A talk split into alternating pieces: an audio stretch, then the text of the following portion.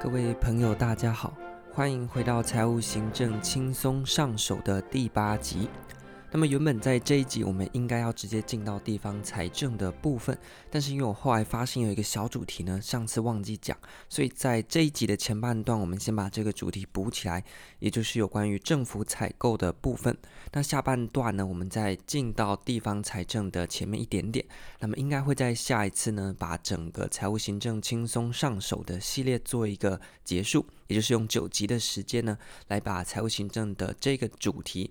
跟大家做一个比较详尽，那详尽呢也不是说多难呐、就是国考当中能够用得到的，呃，去做一番介绍。那我觉得应该这样子的话，希望是讲得够清楚，那帮助大家说在国考的时候，在遇到财务行政题目的时候都能够轻松的作答。那么在准备的时候，可能你有补习的，补习班老师没有讲得很清楚，或者是你自己念的，看的那一些密密麻麻的课文哦。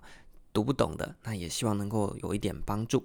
那么这一次我们首先要先介绍一下叫做政府的财政制度，呃，采购制度啦。那这个主题呢，其实可讲可不讲，因为在近几年的国考当中呢，考的次数呢非常非常的少，几乎可以说是干脆跟他赌一把，不要准备。不过还是跟大家介绍一下，因为政府采购呢是之后呃当公务员一定会办理到的，可以这样说。尤其是一般行政，如果你办总务的业务的话，那政府采购制度就是政府今天要买东西嘛，那我们的政府买东西就需要一个制度去约束，不然你可能买一堆破铜烂铁回来。所以呢，政府的采购制度啊，就是在预算的限制底下，那我们要取得最佳外部资源的一套机制。那虽然呃，你去问一些有实实务经验的，都会抱怨政府采购法啦，就是目前政府采购的制度有一堆问题。不过呢，它的目标还是说，在预算的限制底下，我们要怎么样把资源获得最好的呃采购。好，那么针对政府采购制度，我们有几个呃方向要去注意一下。第一个呢是它的适用范围，哪一些东西适用政府采购法？这个呢好像有考过。第二个是采购的规模，这个呢只有提到，就是搭配其他法条一起看，稍微解释一下，那它没有单独出题。接下来是招标的方式，这个也很少考啦。那最后就是绝标的原则，也就是假设啦，我们政府就是我们之前讲的快乐火锅店。今天我们的快乐火锅店要买东西呢，不是随便买，我们有一套采购的方式，不同的价格有不同的规定。像你要采购大型的。案子，那你就需要比较严格一点的审查。好，那如果你是小额的话，那可能就比较随便一点。好，那我们赶快来看一下第一部分，就是适用范围。政府采购法适用哪一些呢？第一个是各级机关、公立学校、公营事业这三个哦，所以大家一定要记清楚：各级机关、公立学校和公营事业，这应该好记吧？就是一般的政府采购一定会涉及到所有政府机关，那还有学校也算哦。那还有一个就是公营事业。所以这三个呢是这主要适用政府采购的呃单位。那采购的范围有哪一些呢？第一个是工程的定做，好像是你要去盖房子啊，盖一些建筑啊之类的。那第二个呢是财务的买售定制和承租，很简单嘛。第一个是做工程，第二个就是买那些财务，像是你要你要买一些办公设备啊等等。那最后呢就是劳务的雇佣，所以很好记有它的适用范围。第一个是谁呢？各级机关、公立学校和公营事业。那什么样的内容呢？第一个盖房子的工程，第二个买房子里面设备的财务买售定制承租，第三个就是你们要请人嘛，就是呃这个劳务的雇佣。那么另外一个啊，这个曾经单独来考过哦，那就是说，如果今天法人团体受到政府补助，那所以这这个钱是政府给你的，那所以在这个时候你办理采购的时候，是不是也要投呃受过？呃，政府的一些采购机制，不然的话呢，政府以后呢就把钱拨给这些呃法人团体，那就可以规避政府采购了嘛。那可能就会有一些呃呃，就是贪污啊，或者一些腐败啊、勾结的状况。所以呢，各位要记得这个非常重要，这考过哦。如果是法人团体受到政府补助办理的采购，如果它的补贴超过一半以上，金额呢是大于公告金额。什么叫公告金额？就是超过一百万的。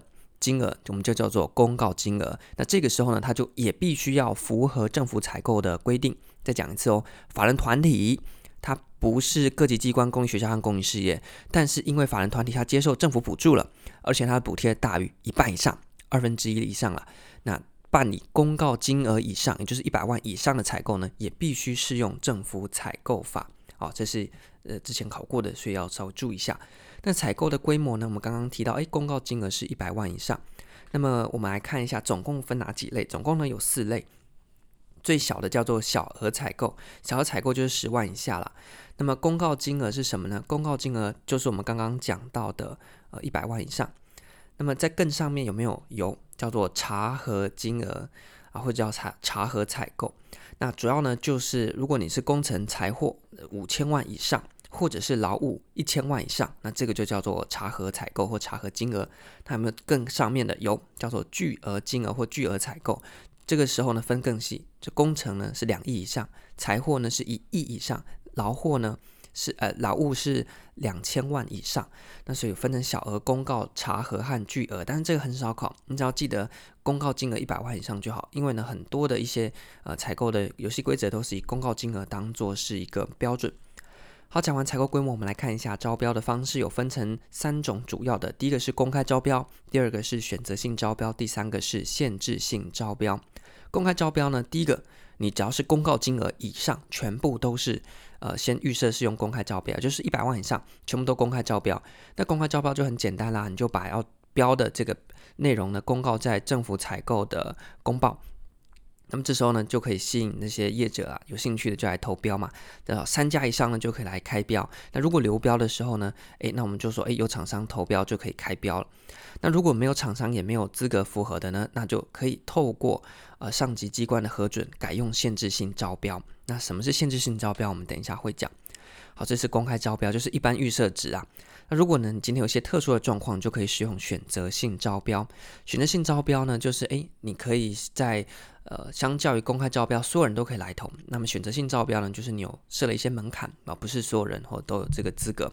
那什么情况呢？第一个是经常性的采购，你每天都在买，每天都在买，你每次都要办一次公开招标，麻烦。第二个是投标的文件审查费时，所以你搞一次呢，就要看很久啊，很多大的啊或复杂的一些采购啊，都是。呃，非常耗时的，那所以呢，你用选择性招标呢会比较省时间一点。那第三个呢是投标的准备金额高，啊，第四个呢是厂商资格条件的复杂。啊，例如说呢，可能有一些比较繁杂的一些 case，像是高高，哎，现在讲这个高端好像有点敏感哈，就是一些生技的啦，或者是一些高科技的啊，嗯，这个呢很复杂。啊，或者是一些呃核能啊等等啊复杂的 case，那最后呢就是研发事项。因为研发事项也涉及到比较复杂，那门槛比较高，所以什么时候能够进到选择性招标呢？呃，除了说经常性的采购以外啊，其他的事项呢都跟呃投标的门槛有关，就它比较复杂，它时间比较长，它钱比较多，或者是它的研发性质比较强，那这个呢就是使用选择性招标。那么最后一个叫做限制性招标，那一样是在公告金额以上啊，而且呢。呃，我们说有一些专利啊、独家秘密啊，没有其他可以替代啊。例如，只有这家厂商有这个技术，那当然嘛，你要公开招标就没有其他家能来，因为这个技术只有他有嘛。那今天你要这个技术，你就只能选择他嘛。那还有一些紧急事故，像桥断了，哎呀，要马上来修。那你要公开招标，然后呢，可能又流标啊，等到你好不容易厂商得标，你那个桥都已经不知道断多久了。第三个呢是原采购的后续维修啦，像是你买了 A 家的东西，那坏了，你总不能办一个公开采购，就后来 B 家得标，B 叫 B 家来修 A 家的东西吧，所以这也不对。好，那么接下来呢是呃像是一些首次制造啦，或者是一些呃业务需要采购的房地产啊，然后或者是等等的一些呃慈善机构的采购啊，你就只能说，哎，我要跟。呃，慈善机构来做做采购，买一些可能月饼啊、整之类的啦。那你当然就不能公开招标嘛，因为你公开招标就是资格不限，大家都能来嘛，就失去你要特定保护或者是一些慈善采购的一些目标。所以呢，大概以下这几个就是限制性招标。那限制性招标呢，其实就是说，哎，我只给你做。那这个原因呢，当然就是更严格啦，像是你一些专利的技术啦，或者很紧急啦之类的，哦，才会给你。那以上呢，就是公开招标、选择性招标和限制性招标，这个大家听听就好，因为呢，在国考当中很少考到了。那最后呢，有一个绝标原则，这也很少考。那我觉得字面上大家就可以看到它的意思了。第一个是最低标，就是呢好几家来标，那我开价最低的我就给你标走，然后因为政府要省钱嘛。那你就说那最低标这个品质就差啊，所以就有一个最有利标。那最有利标呢，就是我们除了看价钱以外，我还看你的一些呃提案的内容。这时候就会说，哎，有人为操作的空间，所以又衍生出第三个叫做一直采购最低标。我们先审资格啊，我觉得这三家资格都不错的，拉进来，然后再从三家资格都不错的，都符合我预期的，选择价格最低的，这叫做一直采购最低标。那么实际上面呢，嗯，一般在办政府采购的时候啊，还是以这个最低标为主啦，就是东西最便宜嘛。好，那嗯，这个部分呢，其实要讲可以讲很多啦，因为如果大家考上公务员之后，呃，你去接受这个训练啊，政府采购法也是其中一个大门槛，就是会有一些专门的课啊，教你怎么办政府采购啊，那这时候你就会有更多跟政府采购法的一些接触。但是呢，在你们考试的时间呢，呃，基本上呢，不用太去多担心，因为政府采购真的不是一个很主流的考题范围啦。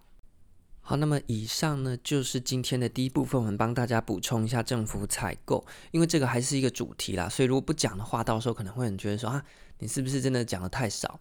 但是呢，考试真的考的不多啦，就是如果你真的有兴趣的话呢，赶快先考上之后，你去呃受训呢四个月就有得你去了解政府采购了，而且政府采购法密密麻麻，每年都在修，嗯，就到时候就觉得说没有那么可爱，还好国考没考，OK。好，那我们赶快进到今天的第二部分，就是我们要开始谈一下地方的财政。在讲到地方财政的时候，我们今天先讲两个东西就好。第一个是中央和地方的关系，第二个是地方的收入。这我们可以单独讲，因为考试呢，它也是算是有一定的题目数。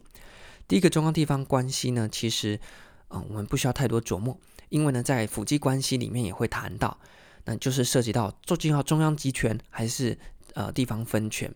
那我们在府际关系不是也讲到说，今天我们是单一制的国家，或者是联邦制的国家，那那个时候也会讨论说，那中央集权比较好，还是地方分权比较好？OK，那这个比较呢，在那边也会谈到。那我们在财政的部分呢，稍微瞄到一点就好。那因为这个部分呢，大家其实靠直觉都可以做到。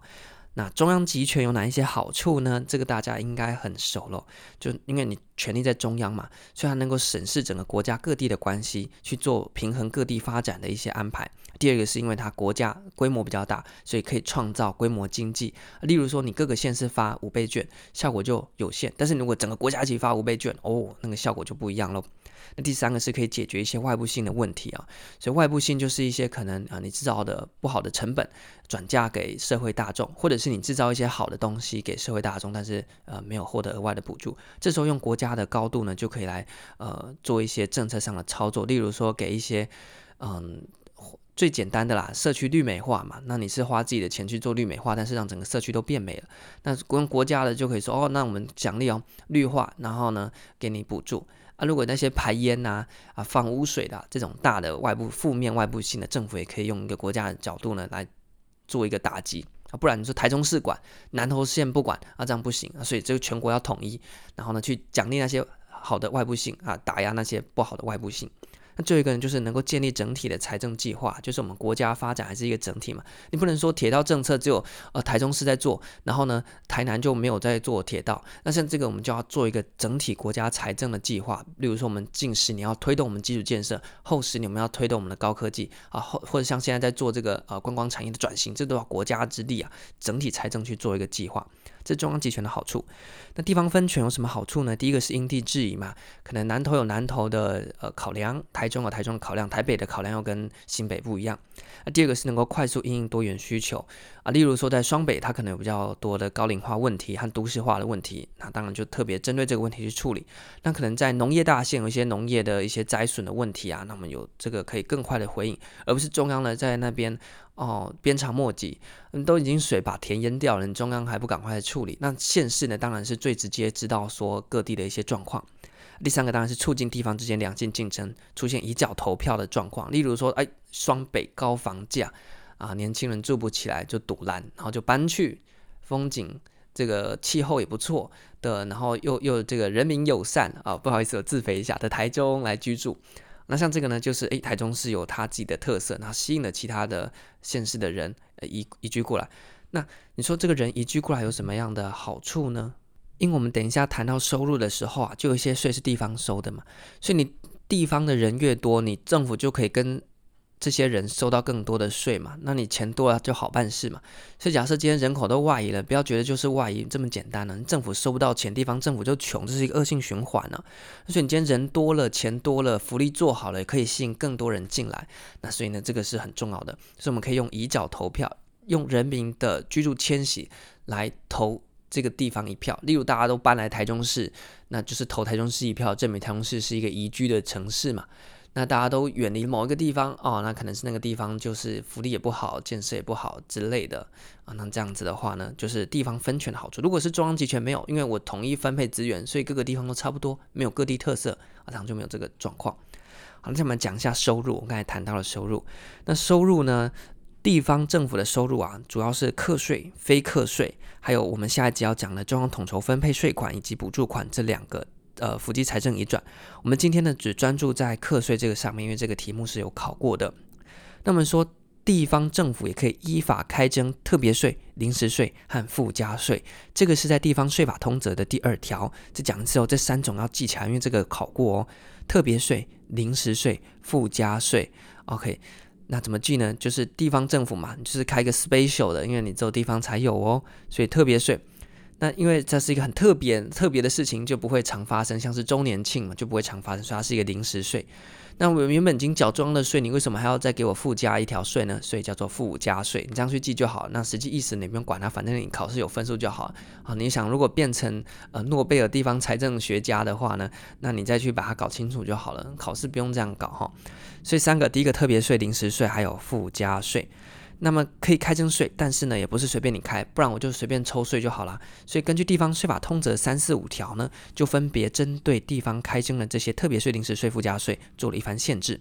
我们看一下，第一个，你可以收多久呢？我们前面讲到它特别嘛，所以它不是常时，它是一个临时的，像周年庆一样。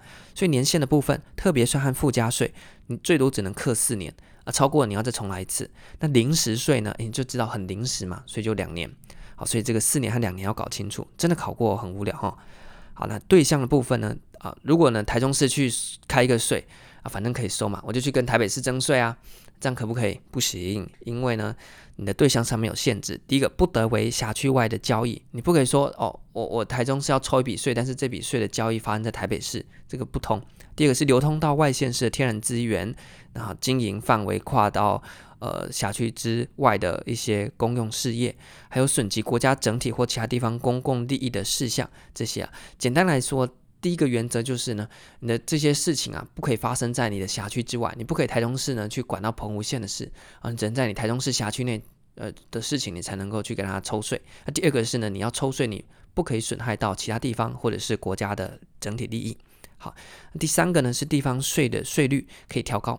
但是你有个上限，叫做三十趴，OK，所以这个三个年限对象和这个三十趴，你把它记起来就可以了。因为考试呢，大概就是这些东西在玩。好，那所以今天呢，我们就跟大家介绍了两个主题，一个是嗯，就是政府采购，那那边考的比较少，所以如果大家觉得听起来索然乏味，因为我讲起来是索然乏味，那个就是政府采购法的东西嘛，真的很无聊。那大家听听就好，反正也不太会考。第二个是地方财政哦，这个就比较常考。第一个是中央的集权和地方的分权优缺点，这个可以搭配夫妻关系一起准备。那第二个呢是地方财政的收入，那么有四个课税、非课税，还有我们下次会讲到了夫妻财政移转，包含了中央统筹分配税款以及补助款。那么今天只讲课税，就是地方政府也可以开啦。那开的是特别、临时和附加三种。那么它针对啊这个课税的年限，然后对象还有它的趴数。